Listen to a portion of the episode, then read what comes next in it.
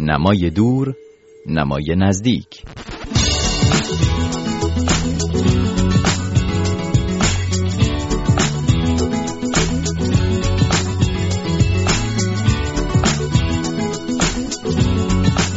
خوش آمدین به برنامه نمای دور نمای نزدیک ویژه مرور کتاب. این هفته چند پیشنهاد کتاب تازه رو خواهیم داشت و بعد یکی از اعضای کانون نویسندگان ایران از تهران مهمان این برنامه است. در این برنامه با من مهرداد قاسم فر همراه هستید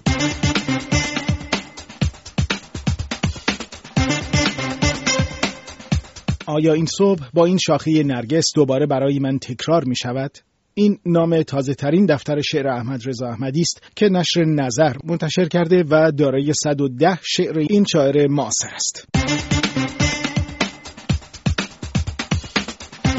طرحی از سایه ها شعر بلندی از اکتاویو پاز شاعر نامدار قرن بیست مگزیک که توسط حسن صفدری به فارسی برگردانده شده و انتشارات بوتیمار منتشر کرده. شهر فرنگ نام اثری داستانی است. نوشته گونتر گراس نویسنده برنده نوبل که با ترجمه کامران جمالی از سوی نشر چشمه منتشر شده است.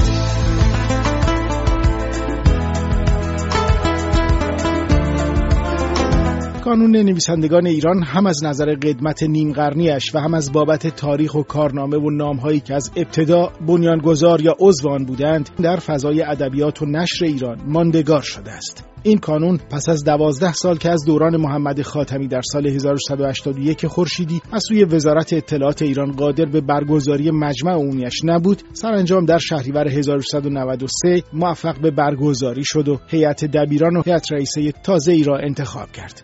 گشایش اندکی که تنها سال بعدش تکرار شد و شهریور امسال باز هم شمشیر داموکلس ممنوعیت را بر فراز سر این نهاد سنفی آویختند. از رضا خندان مهابادی عضو از اعضای پیشین هیئت دبیران کانون نویسندگان ایران دعوت کردم به این برنامه. آقای خندان از تهران با ماست. مجمع عمومی کانون نویسندگان ایران امسال قرار بود طبق اساسنامه کانون برگزار بشه ولی طبق اطلاعیه کانون ادعی با حضور در محل از برگزاری مجمع عمومی سالانه کانون جلوگیری کردن. جزئیات این ماجرا چی بود به طور مشخص های خندان؟ خب پنجم شهریور قرار بود که این مجمع برگزار بشه. اما ماموران امنیتی اومدن داخل ساختمان و اعضایی که داشتن اونجا رو مرتب کردن برای برگزاری مجمع بیرون کردن و خودشون اونجا موندن و کسانی رو که می آمدن برای شرکت در مجمع دیگه راه نمی‌دادن بر اساس اطلاعی کانون قبل از این برگزاری چند نفر از اعضای بله. هیئت دبیران و همینطور خود شما رو به وزارت اطلاعات اظهار کردن و تاکید کردند که مجمع بله. عمومی کانون برگزار نشود امسال برخلاف دو سال اخیر. بله. چه دلیلی رو اعلام کردن؟ آیا طبق معمول که معمولا دلیلی اعلام نمیشه این بار هم اعلام نشد یا اینکه دلیل مشخصی رو به شما ابلاغ کردن؟ بله. با اول نفری که احضار شد من بودم و بعد از من آقای معصوم بگی و روزهای بعدم که دو تا از دوستان. من که احضار کردم دو, دو تا موضوع داشتن. یکی در رابطه با برگزاری مراسم شاملو بود که خب احتمالا اطلاع دارید که اون مراسم رو چون اومدن نیروی انتظامی کرج اومد و در گورستان رو بست. به حال پشت درهای بسته در خیابون اون مراسم. اجرا شد. یکی بحثشون این بود و مورد دوم همین برگزاری مجمع بود که اونجا گفتند که ما مخالف برگزاری امسال هستیم و که به من گفتن این بود. نمیایم بگیریم ببندیم نمی‌دونم به هم بزنیم. ولی چنانچه این اتفاق بیفته و مجمع برگزار بشه ما هیئت در ایران بعد رو احضار خواهیم کرد. این رو در اصل به ما گفتن. دوستان دیگری هم که رفته بودن از جمله آقای معصوم بگی به همین طریق بعد از اون برای هر چقدر که به روزهای برگزاری نزدیک می شدیم این فشارها بیشتر شد. از جمله اینکه با تلفن صاحب خانه رو که قرار بود در منزل ایشون مجمع برگزار بشود خانم فاطمه سعدزاده رو به حال با تلفن تحت فشار گذاشتن یه جوری که نباید این کار رو بکنیم. این اتفاقا میفته اونجوری میشه و از اینجور صحبت ها و همچنین منشی کانون رو قارن سوادکویی رو هزار که علیرضا عباسی یکی دیگه از اعضای هیئت دبیران رو خواستن و اینا به هر حال باجی و به اونها هم گفته بودن که این کار نباید بشه و اما اونجایی که دعوتنامه ها ارسال شده بود و ما نمی‌تونستیم کاری بکنیم و همین رو هم بهشون گفتیم که این دست ما خارج هست ما نمی‌تونیم جلو این کار رو بگیریم. از جمله خانم سرد زدم که اونجا رفته بود و فکر کنم روز چهارشنبه یعنی دو روز قبل از برگزاری مجمع ایشون رو خواسته بودن و گفته بودن نباید راه بدید نباید در رو روشون باز بکنید که شما گفتید که از دست خارج است اینا مهمانان من هستن و من نمی‌تونم کاری کنم. اگر خودتون فکر کنید راه چاره دارید خودتون اقدام کنید. ما نمی‌تونیم این کار رو بکنیم. این بود که این این فشارها از ده روز قبل از برگزاری مجمع روی اعضای هیئت دبیران و کسانی که شاید فکر کردن تأثیری در این ماجراها دارن. این فشارها گذاشته شد به شدت. ولی در هر صورت کانون رفت پای که این برنامه رو اجرا بکنه. و روز جمعه هم یه تعدادی از دوستان رفتن اونجا که آماده بکنن محل رو. تا ساعت یک بعد از ظهر هفت تا از معموران اطلاعات اومدن اونجا و کسانی که اونجا مشغول بودن بیرون کردن.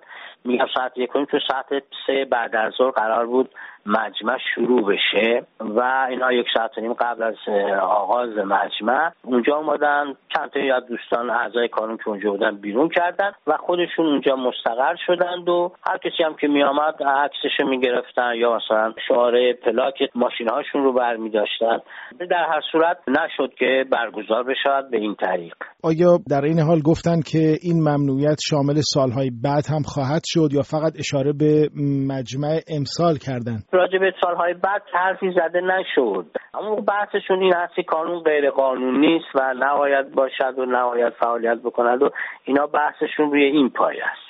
به حال کانون تجربه انتخابات غیر حضوری رو هم داشته از طریق اینترنت. آیا با توجه به اینکه کانون اعلام کرده تا انتخاب هیئت دبیران بعدی به وظایف خودش همین هیئت به وظایف خودش عمل خواهد کرد یعنی که امسال انتخاباتی برای هیئت دبیران نخواهد بود یا اینکه این انتخابات به هر حال برگزار خواهد شد؟ به هر حال مقداری تابع شرایط هستند دوستان هیئت دبیران و اگر شرایط مناسب ببینم برای این کار حتما اقدام می‌کنن. آقای خندان کانون در اطلاعیه که به همین مناسبت منتشر کرد چند روز پیش گفته که ما بارها اعلام کرده ایم نویسنده ایم و ما را با قدرت سیاسی کاری نیست. اما مخالف سانسور و خواهان آزادی بیان و اندیشه به هیچ حصر و استثنا برای همگان هستیم.